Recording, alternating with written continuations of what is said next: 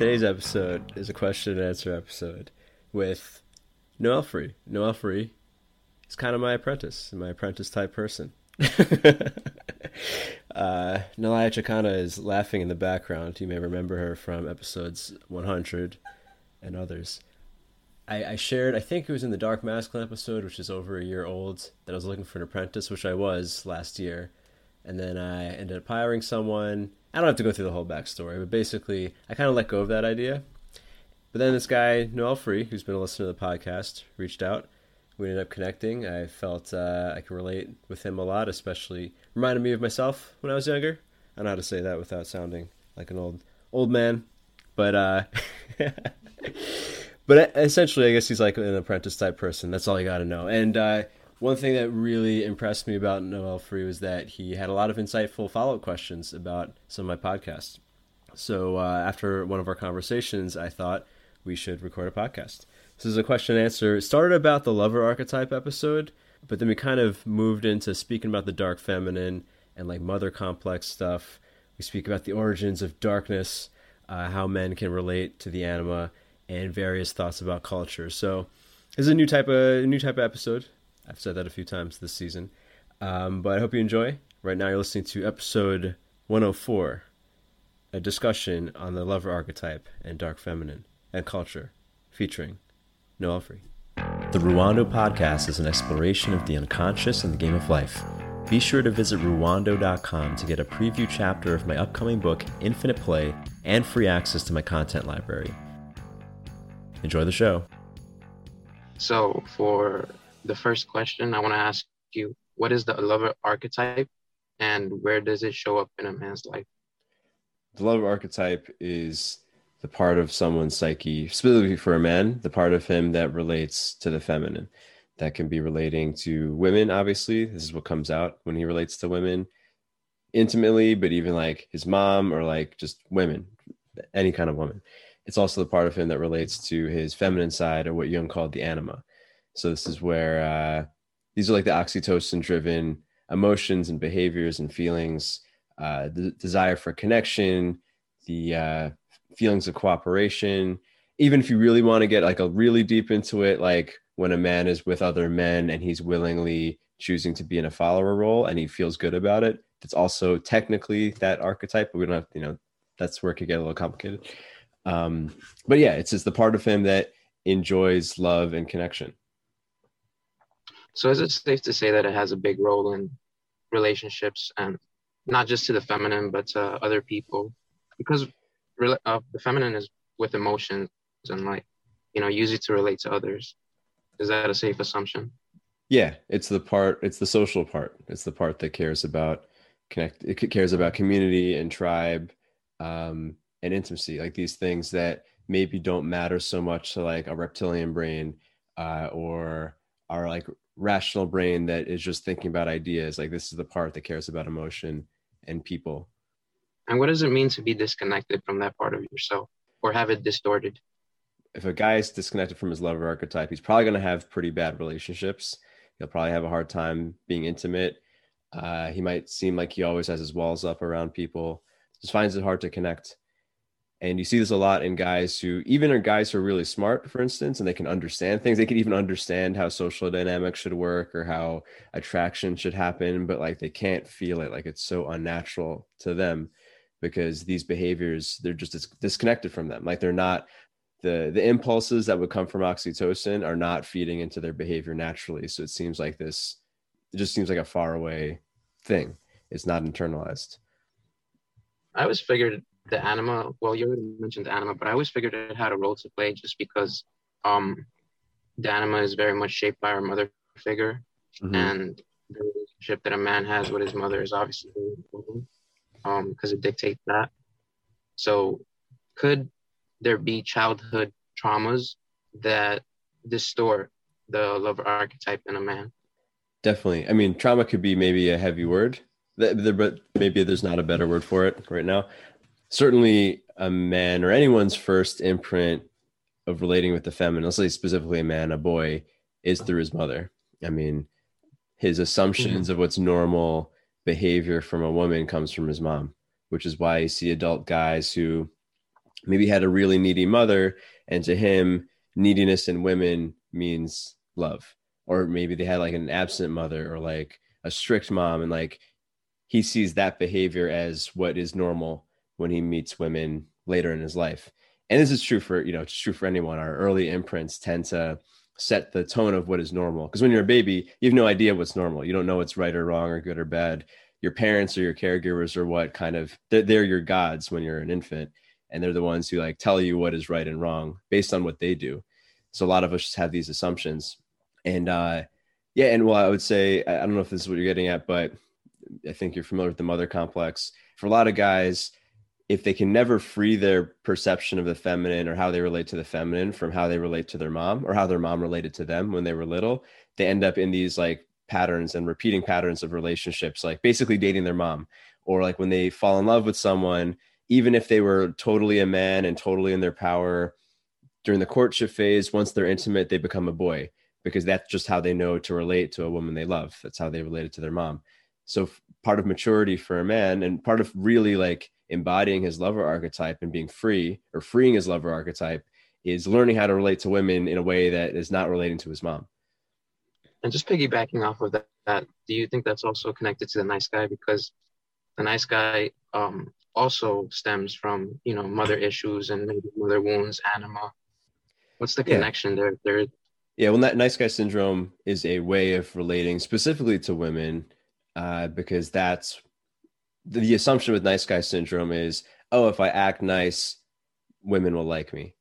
And that just like any any thought any uh, unconscious thought uh, that's been programmed into us probably came from childhood. So like a guy who just recognize that if he's really nice and docile and not masculine and demure, oh, his mom likes him, or old ladies pinch him on the cheek, or his teacher validates him, his female teacher validates him, especially. He grows up thinking, oh, this is the way that women will like me, which definitely is not true in intimate relationships. It's very interesting because I also find that society uh, has a huge role to play in the making of the nice guy. Um, not just mothers, but mothers included. But like just bringing up MGTOW, something that you said on the podcast was that men who go to MGTOW have they're on the hyper masculine end of the spectrum because they have this resentment towards women, whereas nice guys are more on the other side of the spectrum, but they also eventually get resentment from women. So, is this resentment that on one side pops up in men on, and then in women, and then on the other side pops up in men is that a result of like a man not being in his healthy polarity because if you're not able to be in your polarity you're not able to effectively have fulfilling relationships and MGTOW, MGTOWs are usually the people who build that resentment in women right mm-hmm. and nice guys are the ones that have the resentment built inside of them is that a uh, because of the polarity because it's not there and they're not able to function properly with it? Well, I'm not sure exactly what I said before, but I would say like, you know, MGTOW is almost a reaction to nice guy syndrome. Like no guy would choose to go MGTOW if he has a really healthy relationship with women. Usually the MGTOWs are nice guys who realize they've been doing, they've been following the wrong script for a long time. And their reaction is to go hating women or deciding they're never going to relate to women. So they're trying to MGTOW guys are basically trying to be masculine without relating to the feminine at all, which is is kind of like half of a magnet, or it's like uh, it's like a left hand without a right hand. Like it doesn't actually make sense, right? I mean, I'm not going to go ranting on MGTOW, but like it's a kind of a way of giving up. Neither one is actually relating with the feminine. It's like one is saying one is trying to like be a woman, basically the nice guys, like they're trying to meet the feminine with by being feminine the MGTOWs are trying to be masculine by themselves, which doesn't really work, right? They can act a certain way and be a certain way, but like it's not even doesn't work. It's like it's kind of nonsensical, you know. Uh, masculine doesn't make sense without feminine, but essentially neither neither one is actually relating to the feminine with tension. Like you need that separation for like polarity to exist. I mean, just like holding two magnets. Like if there's no, no north and south pole, you're not going to feel that pull between those two things. And a nice guy guy might feel so uncomfortable holding like the opposite relating to the feminine, so he jumps over to the other side. A MGTOW guy is just half a magnet. And what would you say is the best thing a guy can do for his polarity to fix it? You have to be okay. I mean, this is with any kind of polarity, being okay mm-hmm. with being the opposite of whom you're relating with. Like through a, the masculine lens of reality and the feminine lens of reality very often are different. Sometimes they're the opposite. And can you still be in connection with someone who is feeling different feelings than you? Because I mean, that's the whole point. That's the whole point of like these kinds of intimate relationships is that there's a certain specialization of resources. Like one in a two person connection, one person is holding down the testosterone driven virtues the other person's holding down that oxytocin driven virtues like they're both important right and if one person's by themselves they would have to do both for themselves but especially in a community those oxytocin uh, virtues are particularly useful which is why it's kind of hard for anyone to be in their feminine by themselves like the feminine because it's not when someone's really in their feminine when they're really being driven by oxytocin they're not it's harder to also be looking out for your security which is why you see women who have had to fend for themselves or they became independent really young and not not in even a bad way but like they have to run their own business or you know traveling by themselves and they've learned to distrust men because men they, they've related with couldn't be they couldn't rely on them for security or the masculine. They have a hard time getting into their feminine because they've learned to be their own security for so long. It seems like a lot of it is physio- physiological. Um, that just takes me back to the example you brought up with Odysseus and the Sirens. While you were talking about that, I also I was watching some um, semen retention, orgasm control videos, and I just I made a little connection between if we're talking about arousal control, a man tries his hardest to get close to orgasm, but not peak over to where he ejaculates. Mm-hmm. So, is the orgasm a man losing his polarity to the dark feminine? Are the sirens the dark feminine? Well, the sirens are obviously the dark feminine that are calling the men in to mm. consume them. But when it comes to orgasm control, is the reason that that's such a good metaphor for polarity because orgasm is our inner feminine. It's where we let go, where we release our tension, and we just allow our bodies to relax. What do you think? Yeah, essentially. I mean, I just want to make clear I don't think it's bad to orgasm necessarily. Uh, it's not like you're giving up everything, but a guy who's so quick to release all the time, because basically when you're when you're aroused and when you're being stimulated and you're cultivating arousal and you're feeling more and more sensation in your body, you're increasing the physical tension in your body. And when you're doing that with a woman, you're going like it's like you're stretching. I mean, it, feel, it feels like that in your body. It feels like you're stretching a rubber band. Like the the more you feel pleasure, the more you want to let it go. And yeah, I think that's a it is is a great metaphor. But also, uh, if there is one, so I mean, obviously, I'm in favor of arousal control and semen retention. But I think I, a lot of the um, a lot of people I kind of overhype the benefits. I think personally, but one thing I, I'm very sure of, and it's like this one of the benefits that I think is like a like this is something I'll, I'll bet everything on is when a guy is cultivating arousal control when he's having a lot of sex and not coming he is just so willing and able to engage with the feminine. Like it becomes so interesting to be with women but not be a woman. It's like so interesting to be a man with women because your body's like we have to impregnate. And it's like it's like the the easiest like if all of this brain stuff is hard to grasp or like you have a lot of nice guy conditioning just having sex and not coming will kind of put you in that mode because your body will force you to be that way. It's like your body wants to complete the cycle. You just yeah. keep doing it keep doing it keep teasing it.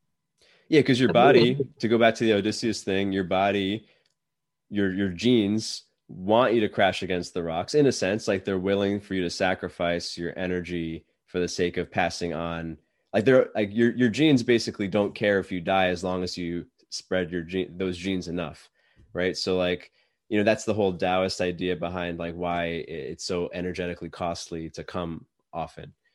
Being able to handle that tension and like be like odysseus where you hear the sirens calls and you enjoy it without crashing on the rocks that is the skill. And that's why i, opened that episode with that story. Can we talk a little bit about uh, taoist and orgasms. Sure. I I've been practicing my practice, and um, is the valley orgasm a thing? is that something that exists, a non-ejaculatory orgasm? Yes. Uh, personally, I'll be upfront. Like it's something I've experienced, but it's not something I experience regularly. Mm. As far as like a full blown orgasm, not to say that it can't happen or that other people can't, uh, or that I won't on a regular basis eventually. Um, what I do experience personally is kind of like a mini orgasm, which I can experience many times as long as I don't ejaculate, basically. And uh, and I'll actually quote uh, John Gray, who wrote Men for Mars, Women for Venus, when he was on my podcast. We ended up speaking like half the time on orgasms, which is not what I expected.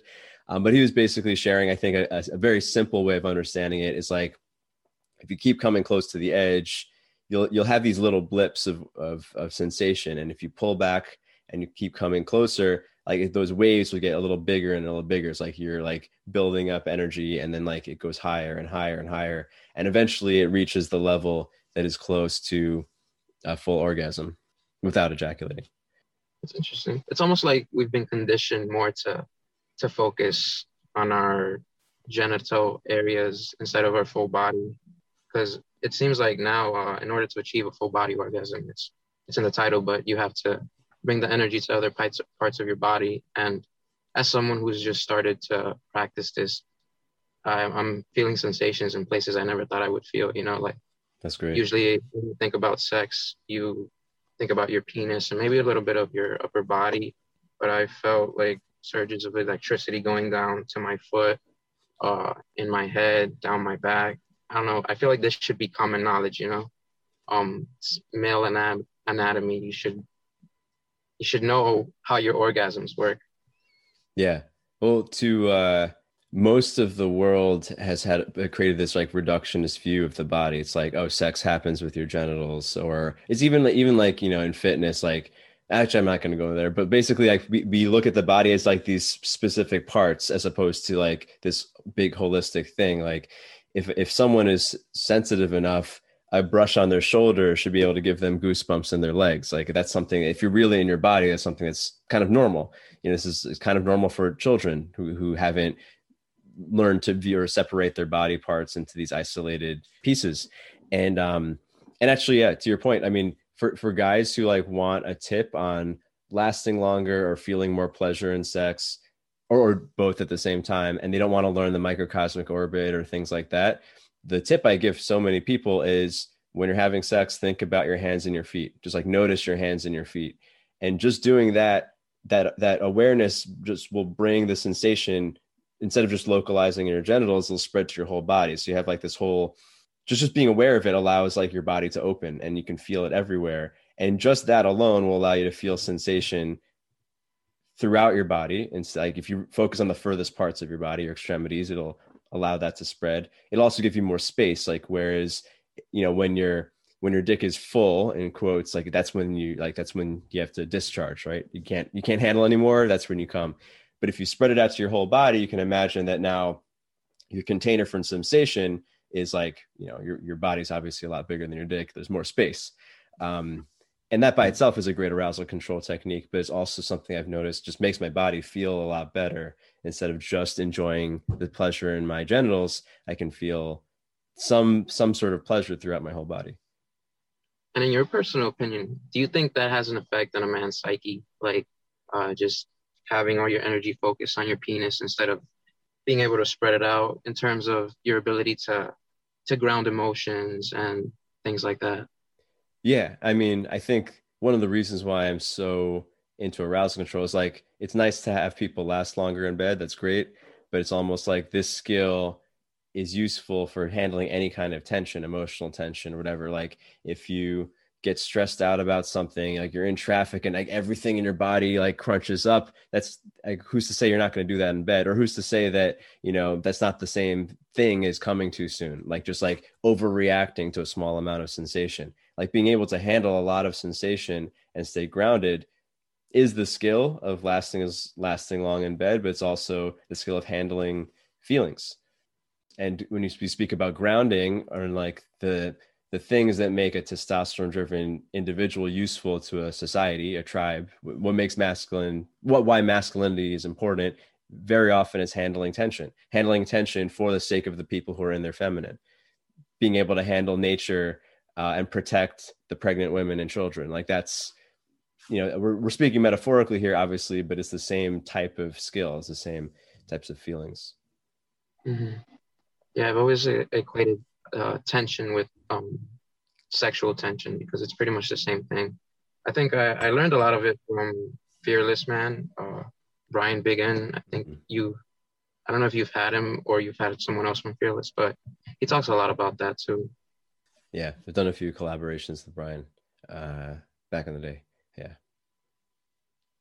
What is your definition of the dark feminine?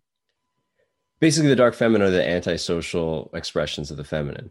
Uh, I can give examples more easily than I can come up with a concrete definition, but you know, manipulation, emotional distress. It's like uh, I'm thinking of like uh, I don't know if you listen to Louis C.K., but he's got a bit about how uh, you know boys versus girls. Like boys will break your stuff, uh, men will break your arm, but women will take a shit in your heart. Right? It's like it's like a different it's a different kind of control and damage. And um, I mean, the dark masculine something I think about a lot more, which is like this animalistic side of the testosterone part of our psyche. So like the perhaps uh, unpleasant or animalistic or uh, antisocial aspects of the masculine.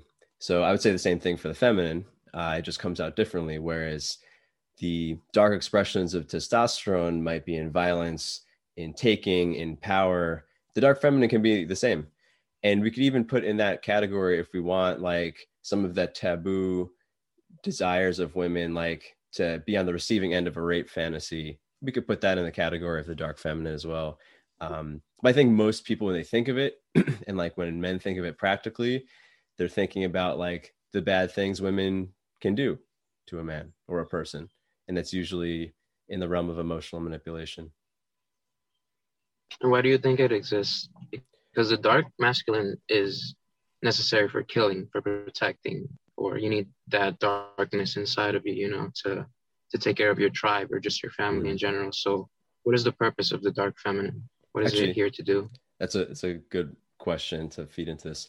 Uh, I mean, the darkness in either the darkness that's our that's within us all exists for a purpose, right? It exists, as you pointed out, it's typically survival purposes. Like there are certain behaviors that we call dark because they don't fit our current society's sense of right and wrong, right? Mm-hmm. Into the in 21st century, no one thinks oh killing is okay, right? But in the Stone Age, no one thought killing wasn't okay because sometimes you just had to. That was just that was just how it is. So like the things that we call dark are basically survival impulses or like their behaviors that have been useful for survival and replication for thousands of thousands upon thousands, millions of generations even going be- before humans existed. And they just don't happen to fit in with our social constructs right now. They don't so are they, they dark obsolete? Uh, they're not necessarily obsolete. in society. Uh, society has probably decided they're obsolete. But like should society break down men will have to kill you know and even so so to go back to your, your questions like the dark masculine you know this uh, this uh, craving for power this desire to dominate uh, this desire to uh, kill your enemies and rape their women like these are all taboo things. They're not things you can just talk about or like things that you can express or should not even say that you should but like they're not things that you that are accepted. But to our stone age ancestors and previous they were very effective strategies for furthering their genes like the the caveman who was willing to club the other cavemen and take their women spread more of his genes you know fast forward uh, thousands and thousands of years. Genghis Khan, uh, you know, has I think I looked this up. Genghis Khan has 16 million descendants right now. You know, he had over a thousand children. He's one of the most success. His genes were some of the most successful genes that we know of today, all through dark impulses. He he he wiped out entire ethnic groups and had sex with all of their women. Like that, those are dark impulses. So bringing this to, to the dark feminine, what is the dark feminine? They are behaviors that are related to the feminine, related to oxytocin driven, estrogen driven impulses that are particularly beneficial for survival, but don't necessarily fit what's socially acceptable. So actually, I think that's that's the. I'm glad you asked that question because that's probably the best definition I've come up with just now with my with my rambling. Like all of those things, like whether it's uh, like one of the one of the one aspect of the dark feminine that for a long time like made me really feel like weird is the concept of war brides. Have you heard of this? Is it where uh, conquer conquer someone else and takes their wife? Yeah. So the idea of war brides is basically uh, a woman's family was just slaughtered and eventually she'll fall in love with a guy who killed her family. And from the perspective of the guy that has just been killed, that's like a really depressing thought. Like, oh, if some guy kills you and, and takes your your wife, she's going to eventually fall in love with him. And then you know it relates to Stockholm syndrome as well, like falling in love with your captors. Those are really dark ideas because they so do not fit our ideas of rationality and what's socially acceptable. Like it doesn't make sense. And, and a woman, even in a, or anybody, and this could happen to anybody in that situation, especially Stockholm syndrome, it doesn't make sense. Like zoomed from the outside, a person, a hostage might be like, why the hell did I fall in love with my captors?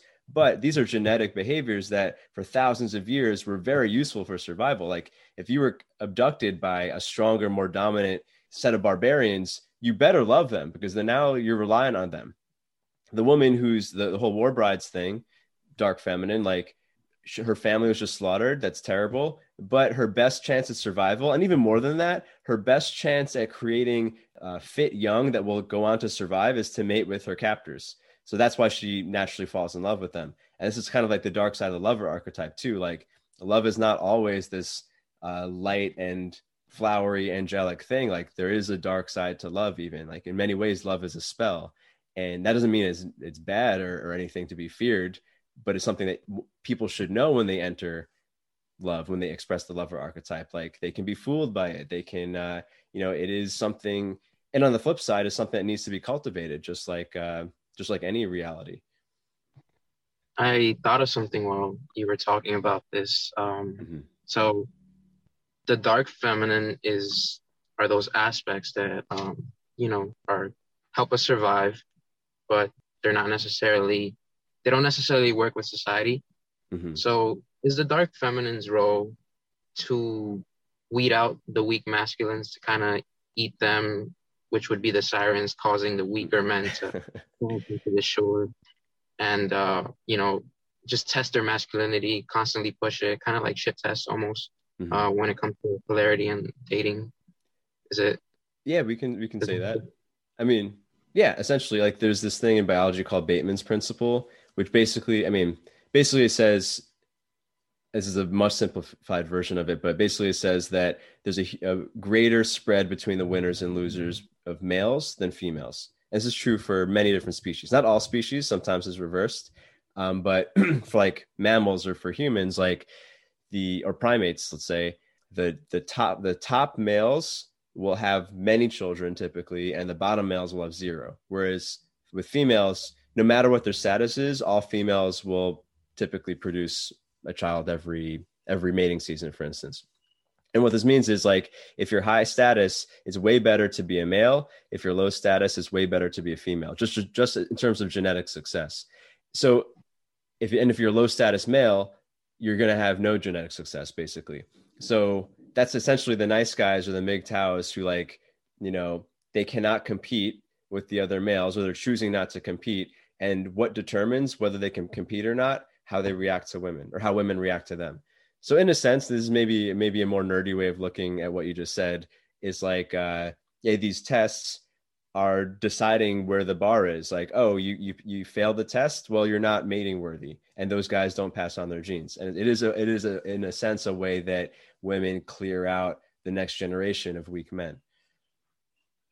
And i want to say this because i could i could imagine a MGTOW person taking this and like running and turning this into more resentment or, or, or even red pill guys being like this is why you can't trust women you know?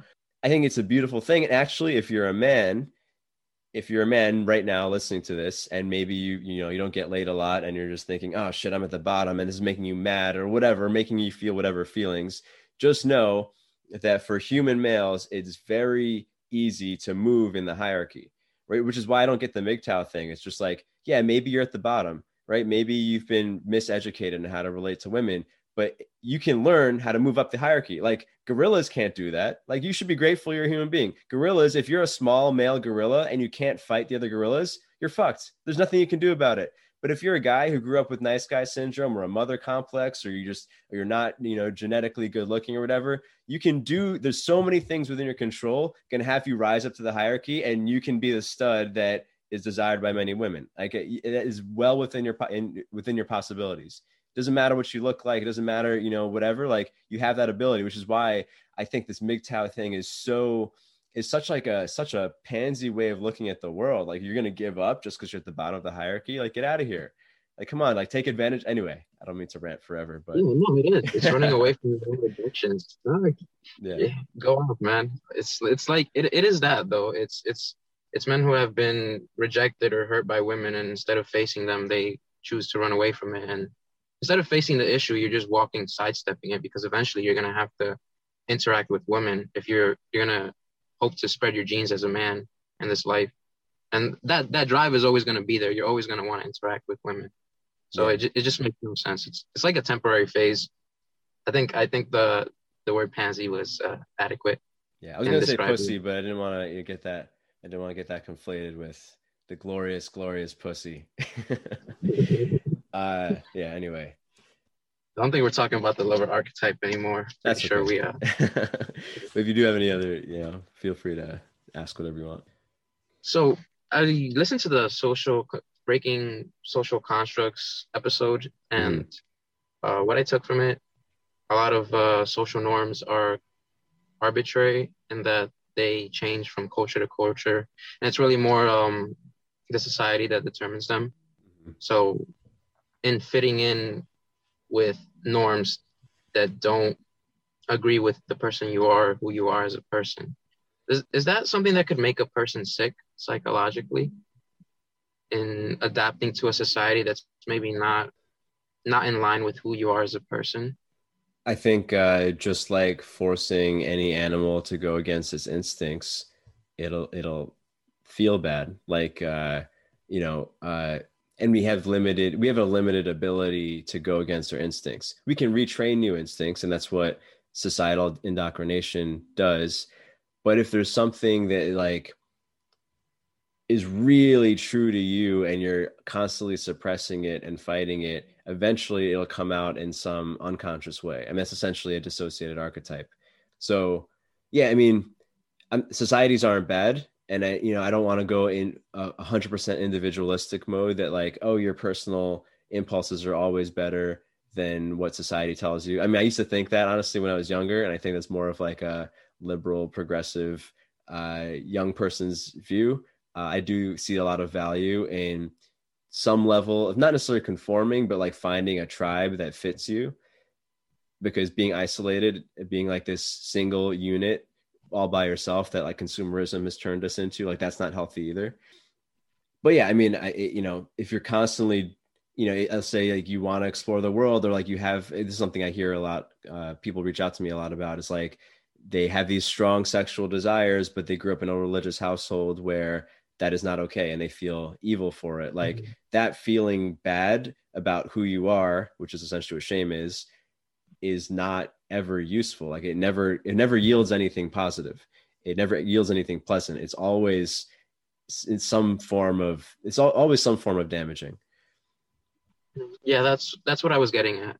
Because it, it, i noticed i noticed that even with um we're talking about men women polarity masculine feminine even in that the social norms affect us so much and the way it manifests itself in society like a lot of the especially 2020 i don't know if you've been paying attention to the news but throughout social media it's just been a constant back and forth between gender roles and how a man should be behaving and how a woman should be behaving.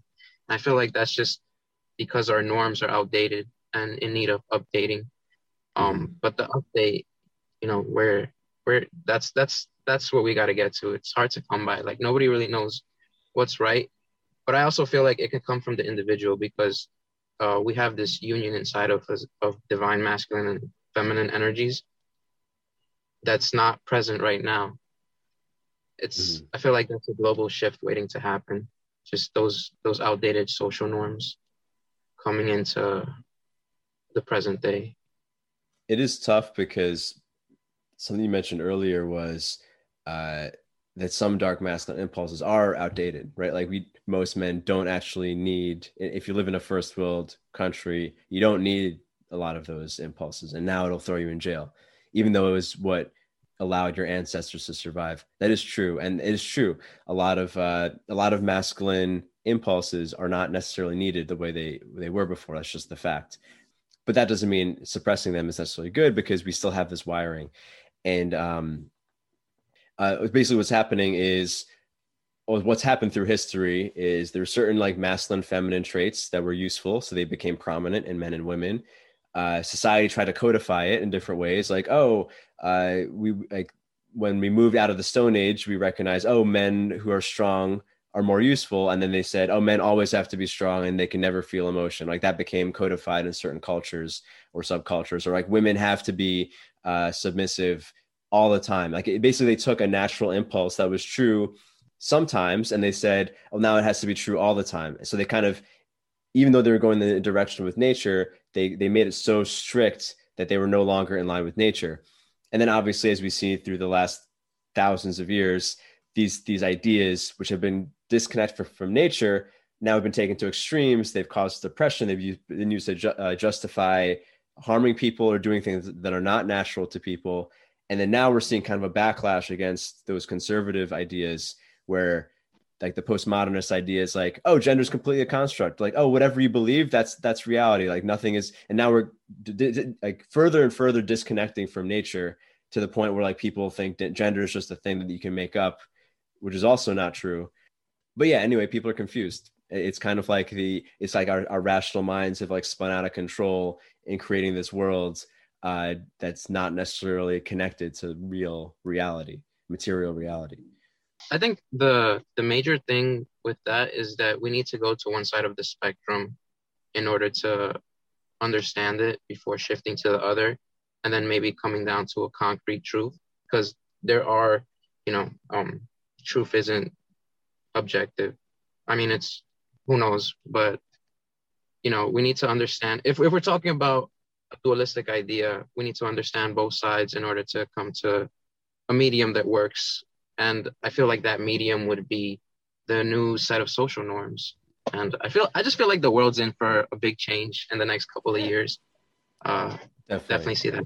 Yeah because the way it is right now is definitely not stable. And uh yeah i mean to be a little philosophical if there is an objective reality there's no that way that we can know for sure that we know it right? Because we have our subjective perceptions. So like whether there is like a perfect middle ground or like a perfect set of social norms we'll never know. Um, but it's just, just natural through culture for like social norms to swing back and forth and hopefully match up in some way with the with the times. Because it is true even though i'm obviously you know uh, very in favor of men being masculine and being in touch with their masculinity it is true that we don't really need it as much as 3000 years ago. It doesn't mean we don't need it at all. And you know even it might be outdated from a survival function but our sexual functions still follow this right? Like women are still attracted to this in men because for thousands and thousands of generations those were the men you wanted to sleep with the ones who were really masculine. So men, women are mm-hmm. still attracted to that.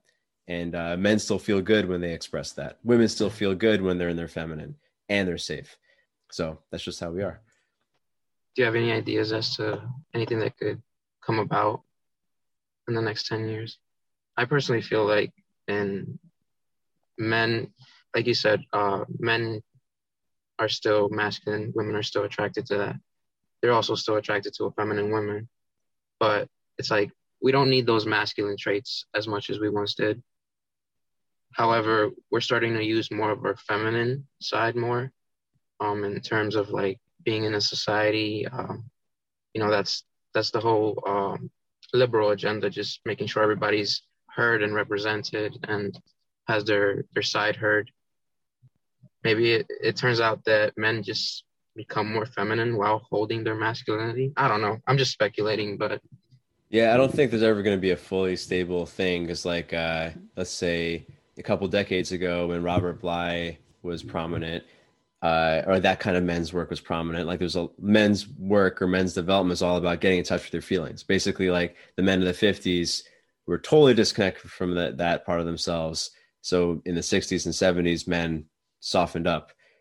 In our generation, in the 80s and 90s and 2000s, men have gotten too soft in general. So like you have all these guys that are trying to learn how to be hard again, basically. Um, and we might see the i mean and now probably in the next decade you'll have a lot more i mean especially with like red pill being prominent and stuff you'll probably see a lot more guys like going hard. And maybe there's going to be another backlash. I don't know. It, it might just go back and forth uh, with smaller and smaller cycles forever until we merge with machines or something.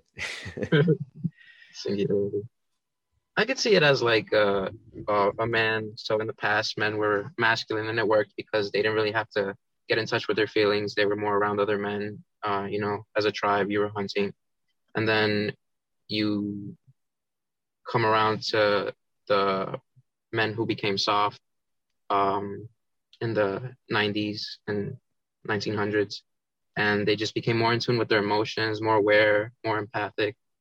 And now that it's on the other side of the spectrum, it's shifting to men who are maybe masculine while being conscious of their emotions, unlike the first iteration, which is just masculine men who weren't who didn't have so much need for their emotions. But now in the society that we're in as men, we kind of have to have that uh those emotions in check because we are interacting more with women and um not yeah. just men. Yeah, it's kind of like uh it's kind of like uh David Deida called uh stage three man. And like, yeah, I mean, and it might maybe a good analogy or a good uh another opposite example of this is like when women started going entering the workforce they had to activate their masculine in a way that maybe they hadn't so much when all women were housewives. Um, so nowadays or in recent decades most women even feminine women are pretty in touch with their masculine. They've had to adapt because now they have to earn their own income and like handle their own in the corporate world. And now you see we're given like the cultural backlash and these changes and forces men are basically having to learn how to be feminine more to work with women and to you know uh, match the new sh- like social shifts of what is okay or not. Uh, like guys have to and, and, actually you know when robert glover was on my podcast he said like even though male millennials get a lot of shit for being weak or being nice guys more than previous generations like millennials are the most empathic men. Like in general, like our generation is the most. Uh, I mean, I don't know if you're Generation Z, but like basically same same same idea. Like younger people, younger men are the most uh, aware of their feelings of any generation, even the ones who like don't think about it. Like, and he was saying how you know young guys dress better than guys did you know a couple of decades ago they're just they're just a more of more aware of these feminine things which is not necessarily a bad thing and in fact it's just a sign that like we've adapted as a as a culture as a as a species uh, for the new type of social structure that we have. Doesn't mean we should throw out everything but you know yeah we men have become more in touch with the feminine side culturally. There's a lot of big changes on the horizon. I'm excited man. I'm, I'm excited to see what the world has in store. Mm-hmm. like, 2020 was uh i was i was just always following the news and i i was on at one point I was on one of the spectrums of between, you know, um, conservative Republican mm-hmm. and Democrats, liberals um, here in America. So I, for a good time, I was, I was on that duality, and then I was able to kind of step out from it and see see it as a masculine feminine distortion on either side. Mm-hmm. And I just I just feel like there's there's a fix that's going to come either by a social event or god forbid another covid but who knows? I just yeah i'm just i'm, I'm excited. I feel like there's another revolution coming in terms yeah. of men and women sexuality all that. Probably. Yeah i mean you always see some sort of correction like between masculine and feminine or like liberal and conservative forces. Like uh in, in the last century society has generally become more and more liberal. Like if you think compare like 1900 to 2000, like world societies have become way more liberal. But when you look at the 60s, which was a huge spike in liberality, you saw a backlash in the 70s and 80s of like switching to conservatism. And like now we see like same thing again, like uh, you know, all of these civil rights uh, for let's say LGBTQ has been great, it's been positive, but it's gone so far that now we're seeing this backlash with young people being like, wait, no, we actually like our biological polarity or like these there's beneficial things here. You're always going to see a correction. Like there's no I don't know if we can ever determine what the perfect balance is, but you're always going to see the swing back and forth. And it seems like we're it seems like young people are actually swinging conservative not that I follow politics that much, but like you see this, like a lot of people, you know, the walk away thing from the Democratic Party, or like a lot of people of color are becoming more conservative in their politics because like they can see things have gone too far. It's a lot of nurture versus nature, and just as it, I feel like as it keeps shifting on the pendulum, it just becomes more mixed. We get closer and closer to something, to a truth maybe. But um, yeah, that. Yeah, uh, or uploading our consciousness to the internet. That's probably that's probably what we're. that's the truth. The Neuralink, man. Elon Musk has it right. Yeah. Cool, man. Yeah. Any other questions? This was fun. This was great. Anything yeah, it was. On Dark Feminine um, or anything? I think we hit a lot of good things. No, I think that's it.